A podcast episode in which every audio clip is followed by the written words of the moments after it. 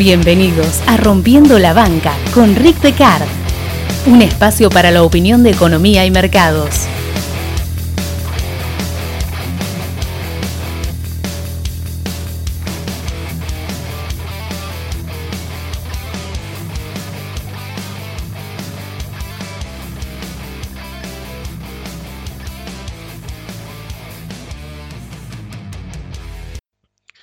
Digo, es inherente al ser humano buscar patrones, buscar una forma de entender cualquier cosa que enfrentemos analíticamente. Eso es lo que nos caracteriza del resto de los animales, básicamente ser pensantes y tratar de encontrar la solución a un problema, o el patrón que eh, cuando ni siquiera teníamos... Eh, lenguaje, lo que hacíamos era razonar en los términos más simples posible que una persona, un ser sin lenguaje pudiera eh, para sobrevivir.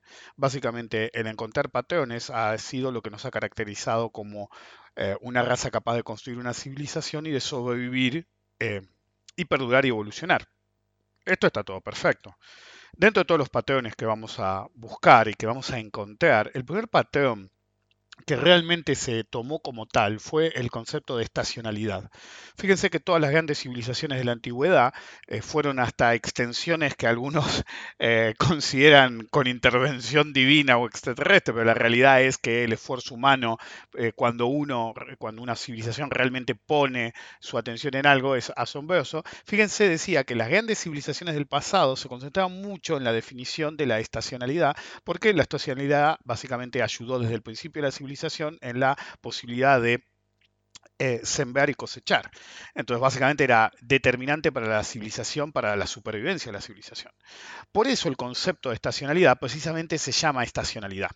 Es fácil cuando uno habla de primavera, verano, otoño o de término de siembra o cosecha, pero en realidad en toda la actividad humana se da. El concepto de estacionalidad en los mercados surgió de la necesidad de identificar patrones que realmente nos ayuden para identificar posibles eh, turning points, eh, pivots, en los cuales eh, nos tengamos que comportar de un modo u otro.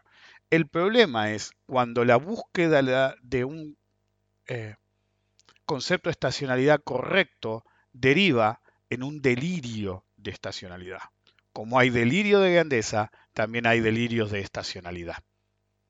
Bienvenidos a un nuevo episodio de Rompiendo la Banca, es el episodio 118, me fijas un rato, no es que me acuerdo.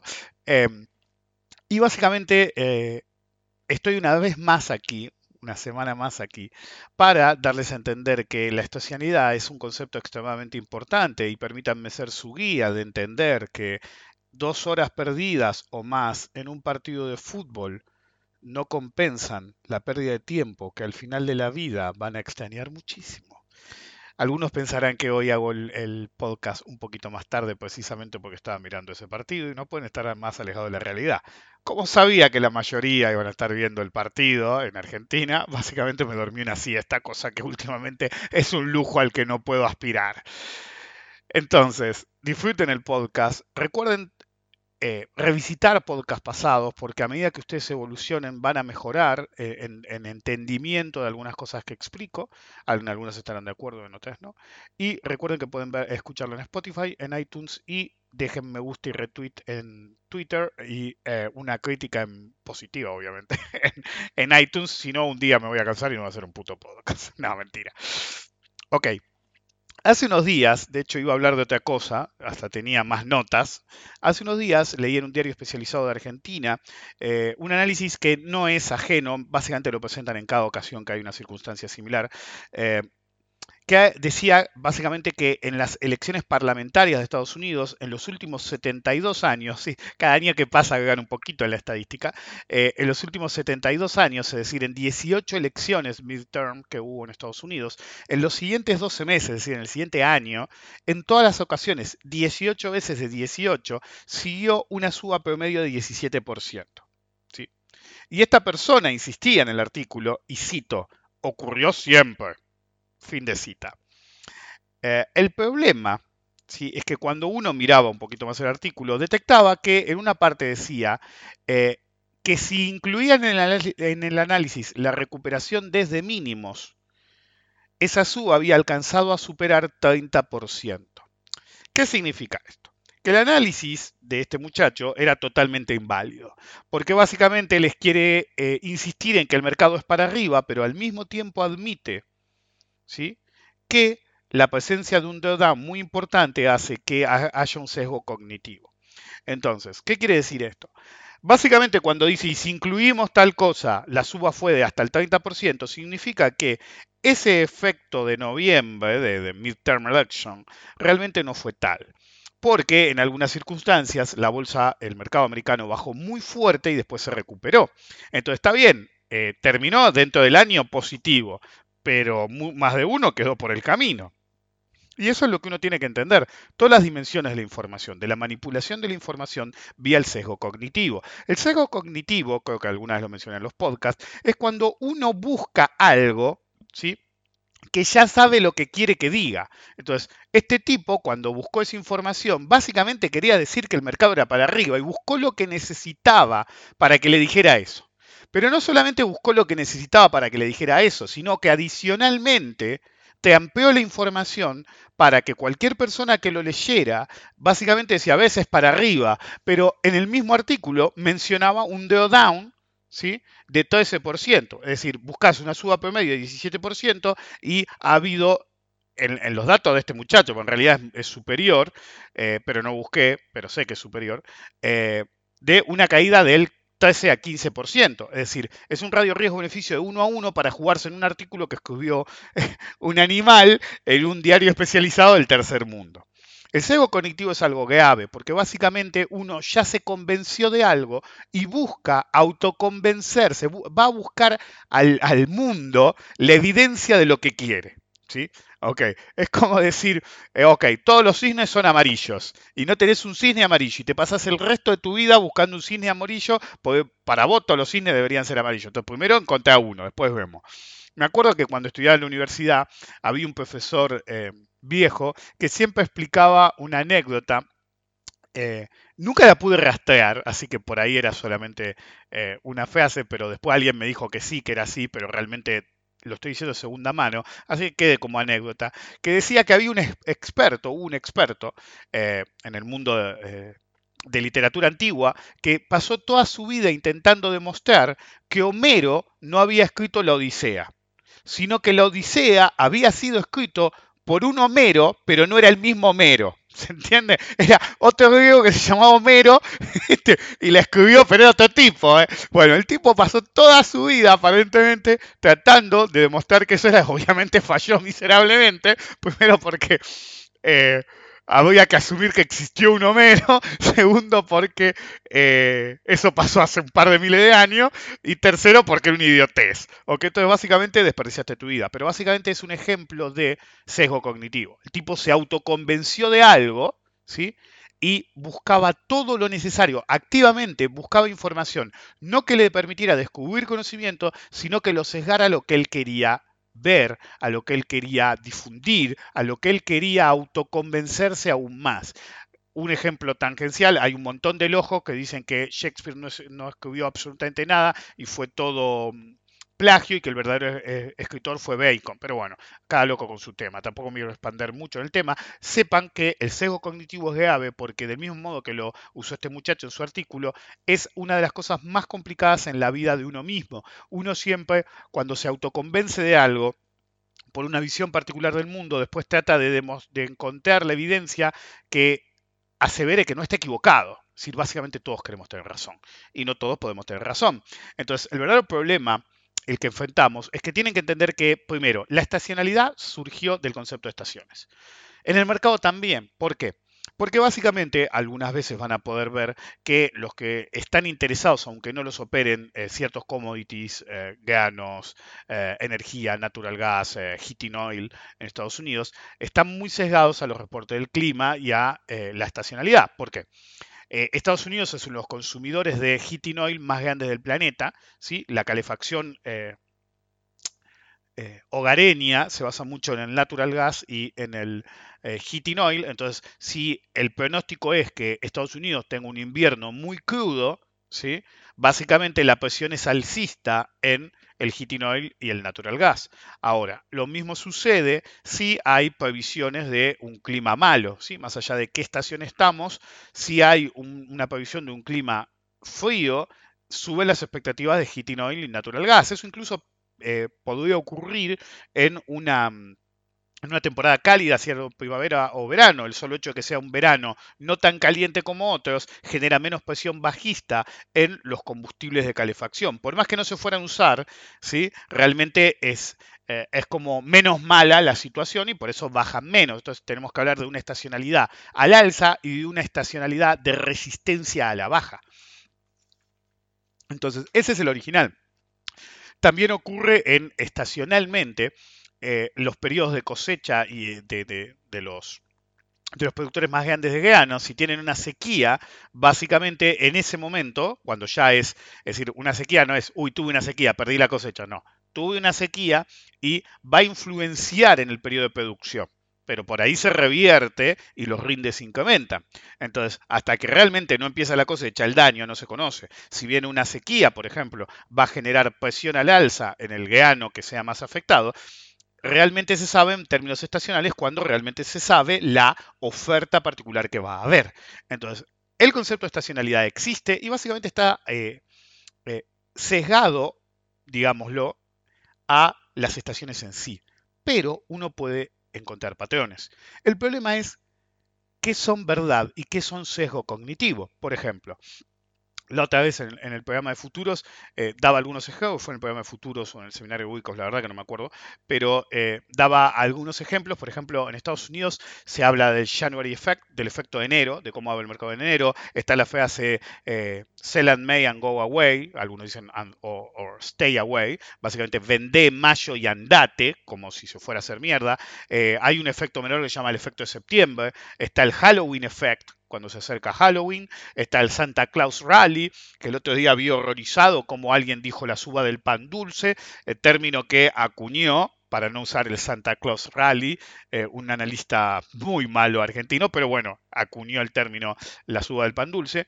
Y está el famoso ciclo presidencial. El ciclo presidencial es un ciclo realmente evidente en términos de eh, política porque tiene su lógica.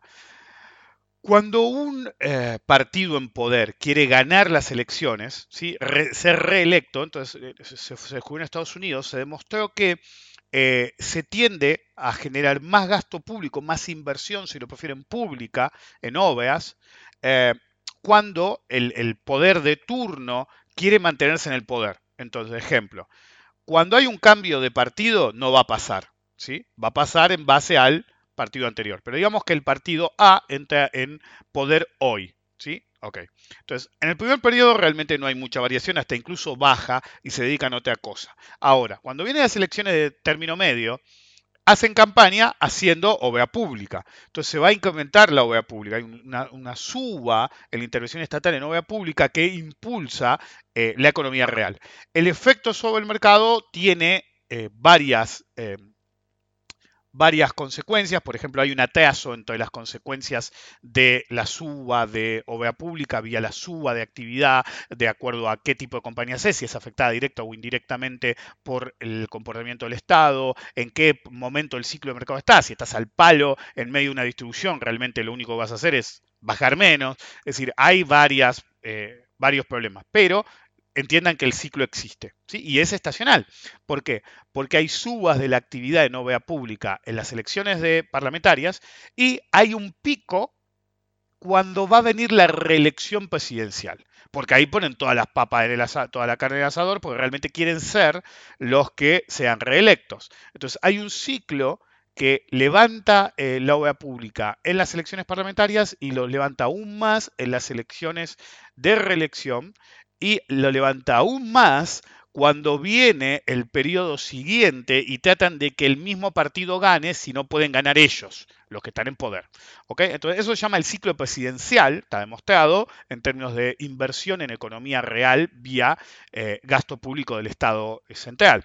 También pasa en Estados, eh, en subsoberanos, ya sea provinciales, estatales o municipios, pero realmente tienen mucho menos poder de fuego.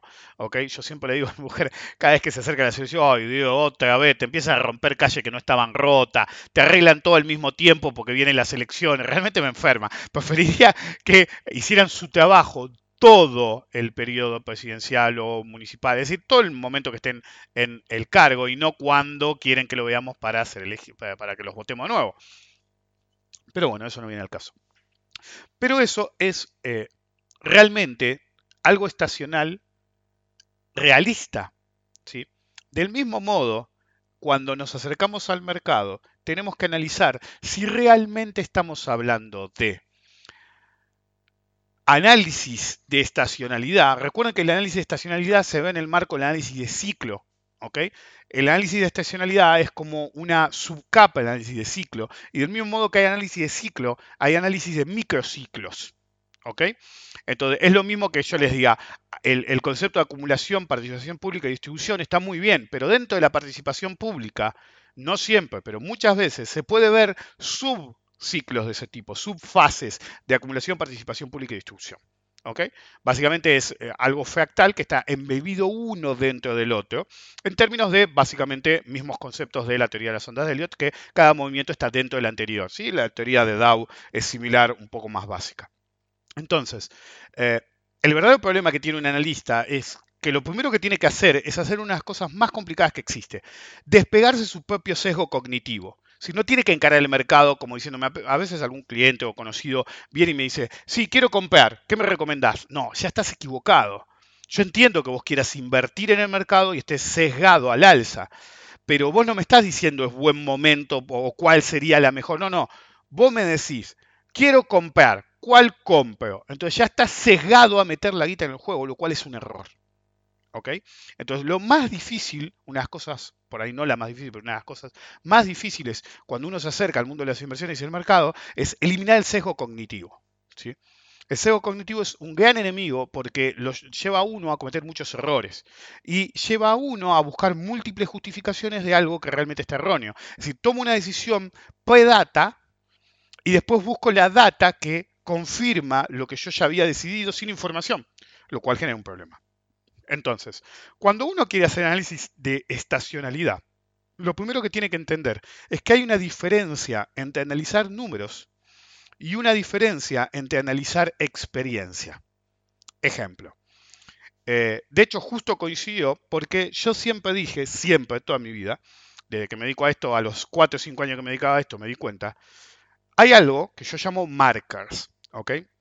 Cuando uno tiene experiencia en el mercado, va a tener experiencia de un montón de cosas, pero tiene markers. Un marker es algo que nos ayuda a situarnos en un momento del tiempo específico, que siempre nos vamos a acordar cómo fue el mercado en ese momento. El marker por excelencia no es fin de año, año nuevo, no. El marker por experiencia es la zona de cumpleaños de uno. ¿Sí? ¿Por qué? Porque es la zona en la que uno está más atento a que va a cumplir años. Si le den bola a eso o no, siempre es tal mes es el mes de tu cumpleaños. Y tal día es el día de tu cumpleaños. Entonces estás más atento a todo. Y funciona como un marker de memoria en el cual uno se acuerda más o menos cómo fue, si le interesa el mercado, el mercado dentro de la zona temporal, antes y después de eh, su cumpleaños. Entonces, en mi caso es noviembre. Y yo hace años que digo, ojo con noviembre. Noviembre es un mes complicado. De hecho, yo siempre le decía a mi mujer, octubre es un mes complicado, noviembre suele ser un mes problemático. ¿Sí? En el mercado, no que me vaya mal a mí o no, porque en realidad yo ya sé cómo viene, y es algo estacional totalmente, pero es estacional de acuerdo a no sesgo, sino realmente mi experiencia. Como yo tengo un marker que me hace acordar más o menos cómo fue el mercado en cada cumpleaños mío, ¿sí? cada zona temporal, clúster temporal si lo prefieren, de tiempo, de cada año que cumplí años, sé más o menos cómo se comportó el mercado y sé que noviembre, sobre todo en el arranque, suele tener un movimiento complejo. Entonces, si uno está mal parado, realmente puede quedar muy mal parado. Ahora, al mismo tiempo, uno ve el gráfico de noviembre de Standard Poor's 500 y básicamente en noviembre subió 1, 2, 3, 4, es decir, un día bajó, pero eh, en los 8 días, primero de noviembre, 10 días primero de noviembre, la mayor parte fue continuación del rebote. ¿Sí? Pero claro, un día alcanzó. un día, el viernes, alcanzó para derretir posiciones. ¿Ok? Entonces, seguimos dentro del análisis de SPX. Eh, confíen en mi estacionalidad. Noviembre y octubre son meses complicados. Miren el octubre que hubo. ¿Qué le digo siempre a mi mujer? Octubre es un mes complicado. Noviembre es un mes problemático. ¿Qué significa? El daño normalmente tiene lugar en octubre. Pero el problema es que cuando viene el rebote al final de octubre normalmente, o principio de noviembre, realmente mucha gente se confía demasiado, o compró bien, o por X razón piensa que le va a ir bien, y ahí viene el verdadero problema. En la primera baja, aunque sea débil, en noviembre los matan. ¿Ok? No voy a decir cuál fue la intensidad, cuál no fue la intensidad, pero el hecho persiste. Eh, no lo marco como un problema, sino digo, siempre estén atentos a octubre, pero no positivamente con el famoso Halloween effect. Eh, y estén atentos siempre a noviembre, porque es un mes problemático. ¿sí? En mi experiencia, mi experiencia, no números analizados. ¿Y por qué uso el ejemplo? Primero porque justo tuve esta información que, vi el otro día y que justo yo le había dicho a los más conocidos, vieron que siempre le digo ojo con noviembre, ojo con noviembre, el otro día que se derretía. Eh, pero más allá de eso, justo al leer eso y, con mi experiencia del mes de noviembre decía, flaco, al que escribió ese artículo, tenedlo de frente. Cuando yo alguna vez he hecho análisis de ese tipo, ¿sí? análisis que si están bien hechos se pueden considerar cuantitativos, eh, uno se para y dice, ok, es verdad, ¿cuál fue el comportamiento en un periodo de tiempo determinado? Pero también, ¿cuál fue tu peor momento en ese periodo de tiempo determinado? Tu down, tu recuperación de down. ¿Cuánto tiempo tardaste en recuperar de la pérdida que hayas tenido? ¿Sí? Entonces, cuando uno hace todo eso, realmente tiene información fidedigna. Una cosa es analizar un montón, yo me paro ahora, ¿sí? Con un, ni siquiera hago, uso un Excel. Si yo agarrara un papelito y anotara cada comportamiento de cada midterm o, todos los enero, cómo fueron todos los enero, cómo fueron todos los febrero, cómo fueron todos los octubre, y los comparo a través de los años, ¿sí? 20 años para atrás, 30 años para atrás, 40 años para atrás, toda la información que ustedes quieran. El problema es que no hay experiencia de cómo vivieron el mercado. Entonces puede ser que ustedes digan, ¿sabes qué? En tal periodo siempre se ganó el 15%. Genial. ¿Y el drawdown? ¿Y qué sector fue el que empujó? Porque uno puede decir, en tal periodo la bolsa, el mercado siempre fue para arriba. ¿Estás seguro? Porque durante el rebote de, del mercado norteamericano hubo acciones que se siguieron desintegrando. Otras no y otras que subieron un poco, ni siquiera habían caído. Entonces uno tiene que tener mucho cuidado cuando usa términos que no está familiarizado con ellos, incluso si los menciona o solamente los describe. ¿Ok? Por ejemplo, en el artículo ese no decía estoy haciendo análisis de estacionalidad, aunque en realidad era eso lo que estaba haciendo. Es decir, ni siquiera conoce el término estacionalidad la persona esa. ¿Se entiende a lo que voy? Ni siquiera entiende el concepto total de estacionalidad y el tipo te hace un análisis estacional, obviamente mal hecho. Entonces, cuando uno hace un análisis, tiene que hacerlo desde el conocimiento de la herramienta que va a utilizar. Si no está usando la herramienta que va a utilizar de manera correcta, lo único que va a lograr es perder guita. Eso se los aseguro yo. Es decir, si uno hace las cosas mal, va a perder dinero, no ganar dinero. Y eso es una clave del juego. Cuando uno quiere hacer análisis estacional, tiene que comprender las consecuencias de hacer un análisis de estacionalidad, definir la población, si lo quieren, de análisis, definir qué tipo de estacionalidad se busca. De hecho, cuando uno haga incluso plataformas profesionales como Bloomberg o Reuters, si uno mira el gráfico, de estacionalidad, lo único que hacen los tipos es ponerte un gráfico arriba del otro. ¿Sí? Entonces, eh, ponele que es octubre. Entonces te pone octubre del 2015 a octubre del 2016. Y abajo te pone octubre, o arriba, ¿no? Según corresponde. Y superpuesto, sería el término correcto, te pone octubre del 2016 a octubre del 2017. Octubre del 2014 eh, contra octubre del 2015. Entonces te pone todo un año de octubre, o todo un mes. Los vencimientos de futuros normalmente son eh, mensuales o trimestrales. Entonces te puede agarrar y te puede meter todos los trimestres comparados, cómo partió. Entonces, ese análisis básico de estacionalidad no es que es inválido, sino lo que busca es identificar un patrón ¿sí? de la tendencia vía el gráfico dibujado y fijarse qué de todas las que están superpuestas tiene un comportamiento similar. Entonces, la que tiene un comportamiento similar, decimos, ah, bueno, mira, puede seguir este comportamiento. Pero eso es a priori. Después uno tiene que detectar qué vencimiento es. porque puede ser que, supónganse que es algo muy vinculado a la estacionalidad, que puede ser que el que tiene un comportamiento más similar sea un periodo que no es relevante para el activo en cuestión. Por ejemplo, puede ser verano para el gas natural o el heating oil. Entonces realmente no me sirve comparar invierno con verano. Y ahí viene uno de los primeros problemas. Yo tengo que comparar todos los veranos, ¿sí? no invierno con verano. No tiene nada que ver. ¿Ok? Ahora, la serie de precios es un poco diferente si son acciones. ¿Ok? Pero al mismo tiempo hay sesgos. El concepto de Black Friday surgió de que muchas cadenas en Estados Unidos se dieron cuenta que la eh, Navidad básicamente explicaba la mayor parte de las ganancias del año. ¿Sí?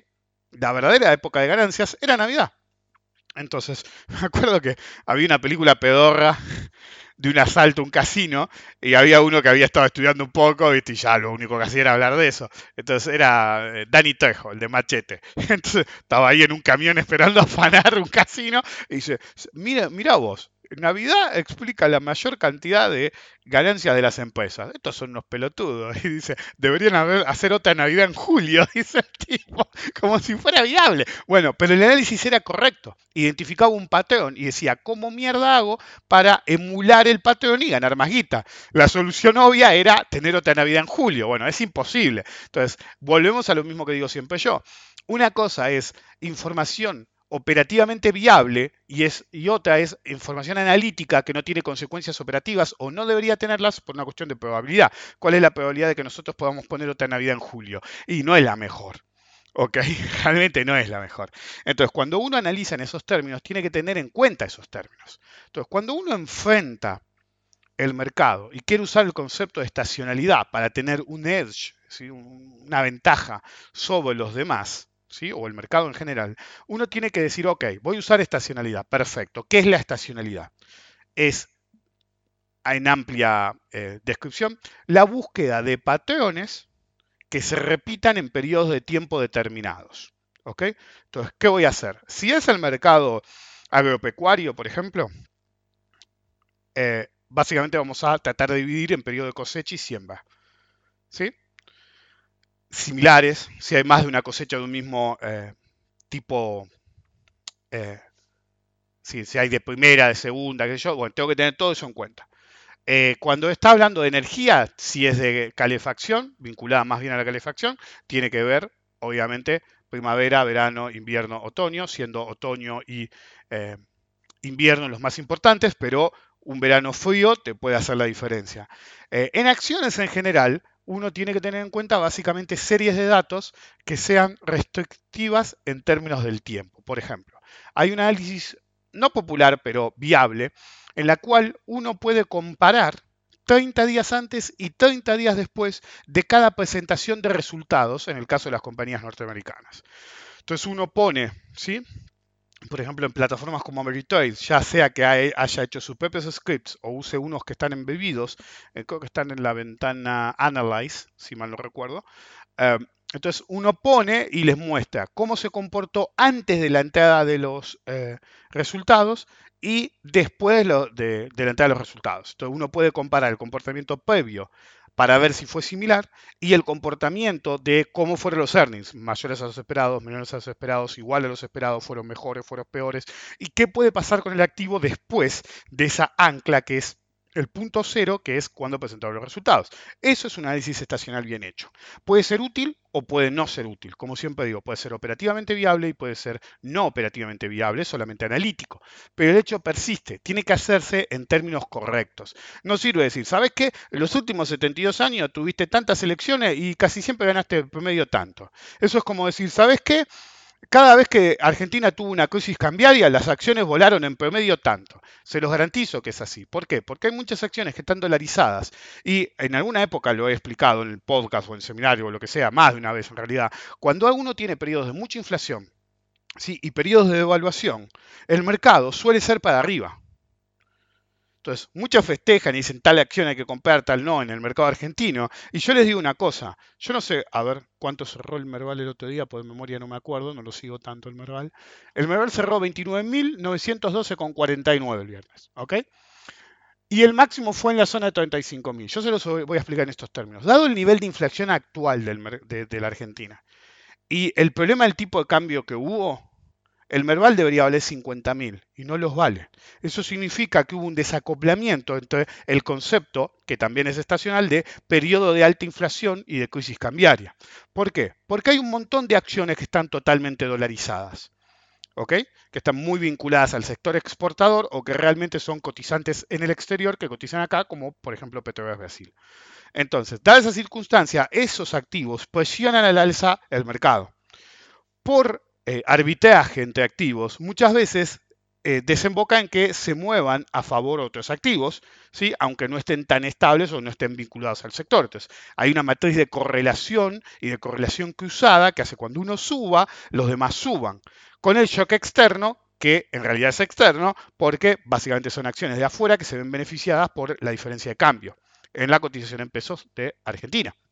Ok, cuando uno tiene el Merval, que ni siquiera hizo nuevo máximo respecto al máximo de hace un par de meses, tiene un problema. Y cuando uno mira, el gráfico del Merval Argentina, perdón, el Merval em, en dólares, CCL, y está muchísimo más abajo, pero muchísimo más abajo del máximo histórico, realmente tiene un problema. Significa que hay una crisis, no solo en, la economía en general, sino que en el mercado en general. Entonces van a tener un montón de gente diciendo, no, porque es para arriba, porque, porque nada, flaco debería estar violentamente para arriba y no lo está. Eso es una muestra de, debilidad extrema. ¿Ok? Entonces, yo siempre digo, primero, traten de no correr riesgo cambiario.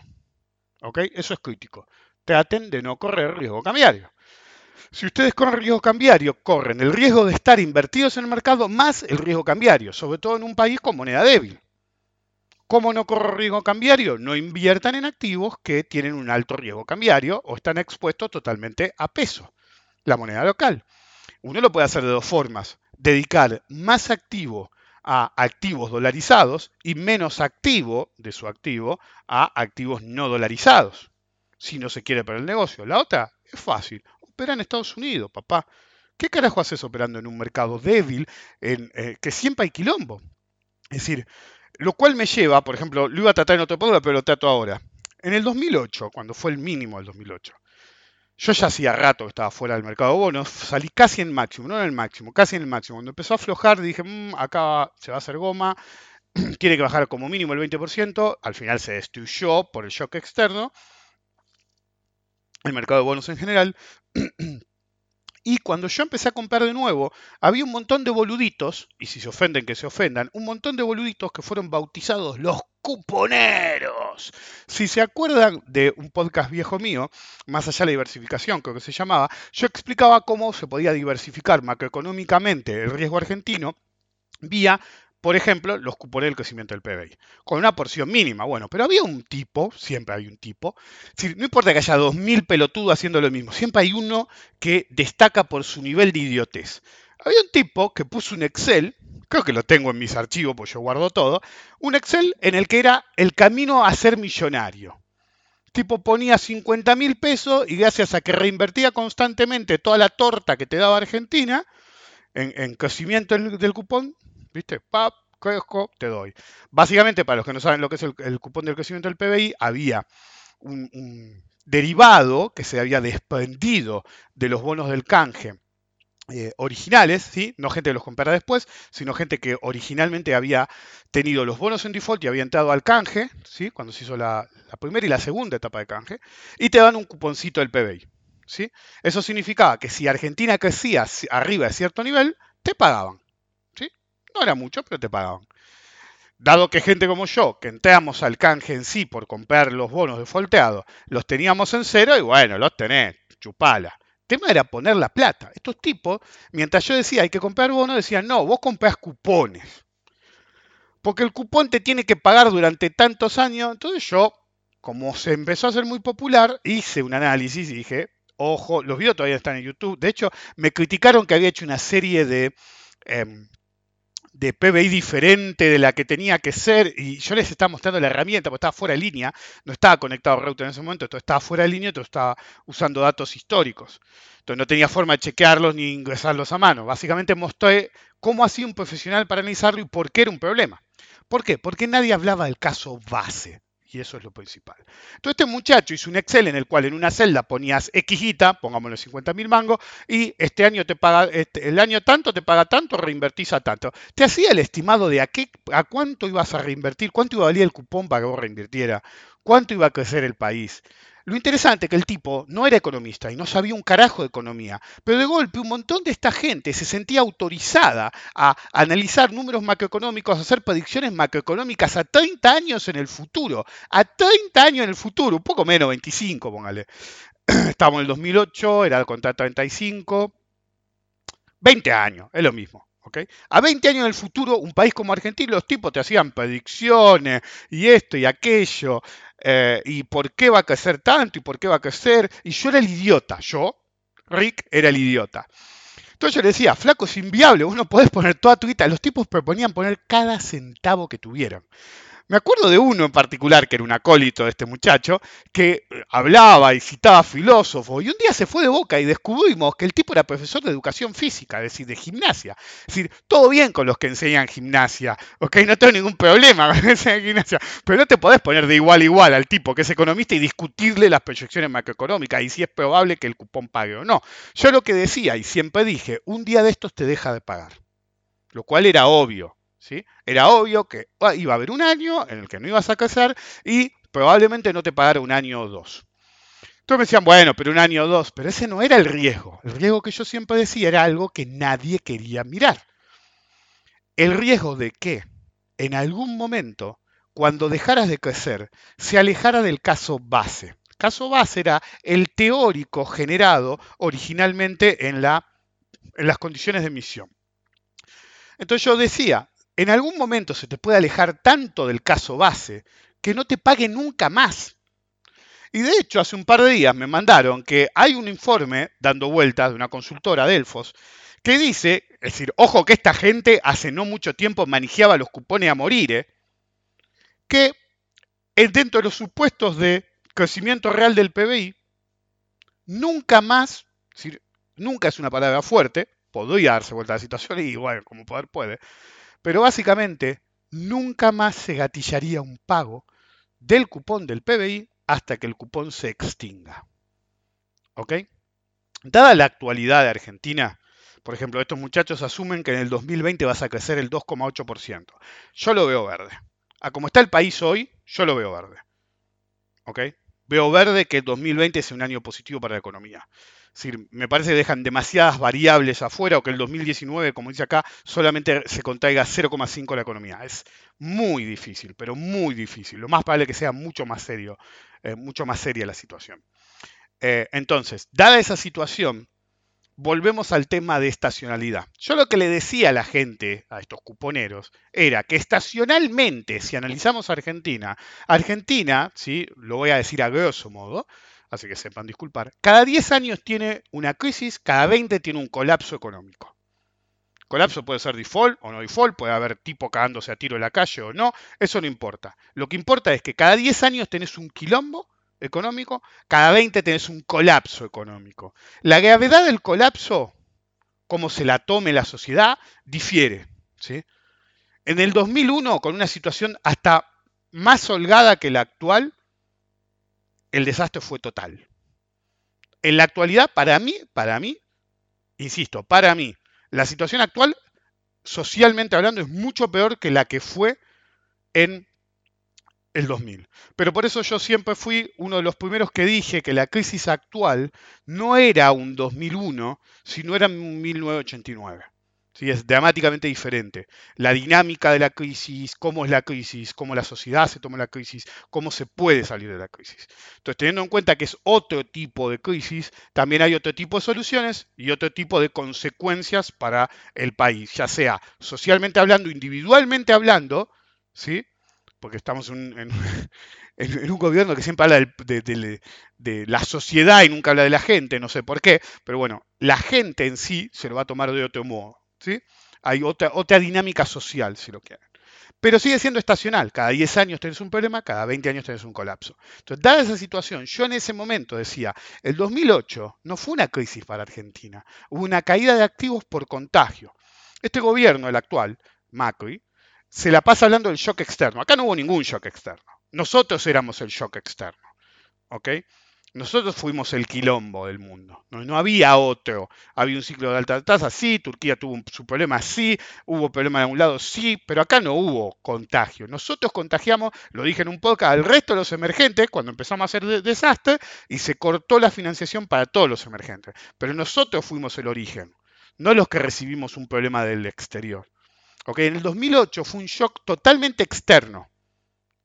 El derretimiento del primer mundo en el mercado del primer mundo, económicamente hablando y financieramente hablando, además del mercado en sí.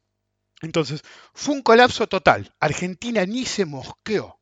Sí, bajó un poco el, producto, sí, los mercados obviamente bajaron por contagio, todo lo que ustedes quieran. Pero esa era una economía infinitamente más sólida que la actual. ¿Saben lo que pasaría hoy si Estados Unidos se derritiera como se derritió en el, en el 2008? lo que pasaría en, el tercer mundo en general, en los emergentes en general, pero en Argentina en particular, olvídense, en el 2008 no pasó nada. ¿Ok? En 2008 no pasó nada, simplemente se derritieron los activos, hubo movidas políticas como apropiarse de las AFJP, etc. ¿Ok? Pero básicamente el país era solvente, hoy no lo es. Entonces, hoy no hay shocks externos, porque no hubiéramos sobrevivido un shock externo en la debilidad actual. Es imposible. Y eso es estacionalidad. Si tenés un país que crónicamente cada 10 y 20 años tiene crisis cambiaria, alta inflación, crisis económica, alto desempleo, es decir, un combo de Satanás que todo es malo, y de la única forma que lo tapás es metiendo peso a otro político de quinta línea, porque a los de primera línea pudiste meter a dos nada más, o tres, y lo único que haces es decir sí, porque la corrupción, qué sé yo, y vos tenés casos de corrupción tanto o más graves en algunos casos, y mirás para otro lado, o lo tapás con un partido de fútbol, ¿sí? Insistiendo que tiene que haber visitante, a ver si se matan, a ver si no. Total, viste, no me miran a mí político y hago lo que se me canta el culo. Entonces, cuando uno analiza estacionalidad, hay montones de estacionalidades. Montones. Hasta una persona misma tiene estacionalidad a los 20 podemos levantar eh, algo que pesa 150 kilos y después correr eh, en un partido de fútbol una hora, dos horas. A los 40 pedimos ayuda para subir algo de 20 kilos. Yo no, pero por ahí a los 30 kilos sí. Digamos 30. A los 45 te pedí, che, ayúdame a subir esto. Y pesa 30 kilos. Ya te subía uno en cada mano. Y después te ibas a boludear al partido de fútbol dos horas. Ahora no jugás al fútbol, lo mirás por televisión y si tenés que levantar algo que pese más de 30 kilos, pedís ayuda. Eso es estacionalidad también. Entonces, el análisis estacional existe, pero tiene que ser bien hecho. Si quieren, no voy a resumir de nuevo todo, pero escuchen de nuevo el podcast. Recuerden, el análisis tiene que estar bien plantado, no tiene que haber sesgo cognitivo, tienen que saber qué están buscando, para qué lo están buscando. Y no solamente buscar, justificarse a sí mismo de un error patente que ustedes tienen. Si ustedes hacen eso, más les vale no hacer ningún tipo de análisis. Cuando uno enfrenta un análisis con sesgo cognitivo, debería ahorrarse el tiempo, hacer lo que ya está convencido que tiene que hacer y mirar televisión, pasarla con la familia, salir a tomar aire. Total, si ya decidiste cómo la vas a meter. Entonces, el tema cuponero fue eso. Ahora empiezan a aparecer los, los análisis que dicen, che, esto no garpa nunca más. Bueno, la misma consultora que, que me mandaron información, hace no mucho tiempo te decía que eran una oportunidad de oro. ¿Y qué cambió? Que analizaron más la, la estacionalidad económico-política de Argentina. Otro gobierno de derecha que propone ajuste. ¿Qué esperaban que iba a pasar? Nunca funcionó. Es decir, es la locura del cego cognitivo y de la estacionalidad mal interpretada.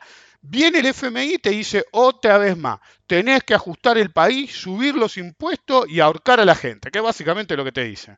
Y te lo dijeron en los 80 te lo dijeron en los 90, te lo dijeron en los 2000 y los peronchos dijeron, andate a la puta que te parió, andate a tu casa. Y te pagaron la duda y te dijeron, acá no pisás. Y viene este y te lo ponen de nuevo y te sugieren lo mismo. Si van a, Argentina, te sugieren ajustar, eh, reducir el Estado. Algunas cosas están bien y otras mal, pero normalmente están mal interpretadas, eh, mal implementadas. Sean buenas o malas, están mal implementadas. Subí los impuestos, baja el gasto, ahorca a la gente. Van a Grecia, subí los impuestos, baja el gasto, ahorca a la gente. Van a Haití, subí los impuestos, baja el gasto. No importa quién. Hace unos años, la gente se olvida. No me acuerdo si fue en el 15 o en qué año fue. Tuvieron el tupé de decir que Estados Unidos tenía que hacer. Los de Estados Unidos lo sacaron cagando de mala manera y le dijeron, el FMI, no me acuerdo quién estaba de presidente, creo que Obama, el FMI debería dedicarse a otra cosa. Así dijo el tipo. No me acuerdo la declaración exacta, pero fue algo así. Es decir, que a mí qué me importa lo que me diga el FMI. No son nadie. Pero los que mandan el FMI a través del FMI pretenden que sí esas recetas se apliquen a otros países. ¿Para qué? Para mantener el status quo. El FMI es una forma de dar dinero a la gente, a los países en realidad, para mantener el status quo imperante, la política internacional que es querida por los que mandan, mantenerla como la quieren. Y volvemos a lo mismo. Si cualquiera con todo de frente en el poder, por más guita que necesitaras, por más guita que necesitaras, porque la necesitaste porque fue autoinducida, por más guita que vos necesitaras, si vos hacías un análisis estacional, sabías que no tenías que llamar al FMI. Es decir, el FMI no nos ayudó para nada. ¿eh? Esto se solucionó componiendo la tasa a 70%. Es irracional, es totalmente irracional. Pero fuiste, porque tenías una corrida cambiaria y los tipos te dan guita y dicen, no, flaco, de mis dólares no vendes uno. Entonces, ¿para qué fuiste? Si era obvio, todo el mundo, todos los expertos y no tan expertos de economía en Argentina y en el mundo sabían que lo primero que te iba a hacer, el FMI no intervengas en el tipo de cambio. Entonces, para eso, directamente poníamos la tasa a 70% y nos llamamos al FMI. Estamos mejor, debíamos menos guita y se solucionó igual, ¿eh? Entonces, no conocer, no interpretar, no asumir cómo es una herramienta cómo se implementa, cómo analizar y cómo implementar las consecuencias analíticas cuando son operativamente, viables es un pecado capital. La estacionalidad está en todos lados. Cuando ustedes se paran en un semáforo hay rojo, amarillo, verde. Todas estaciones, todos estados cruzan en verde, en amarillo, precaución, en rojo no cruces. El mercado es igual. La vida y el mercado son lo mismo, porque el mercado está dentro del comportamiento humano. Si lo tratan como si no estuviera dentro del comportamiento humano, van a fracasar. Si tratan a la vida como si no fuera como el mercado, también van a fracasar. Las consecuencias en ambas son dramáticas, en algunas más, en otros menos. Nos vemos la próxima.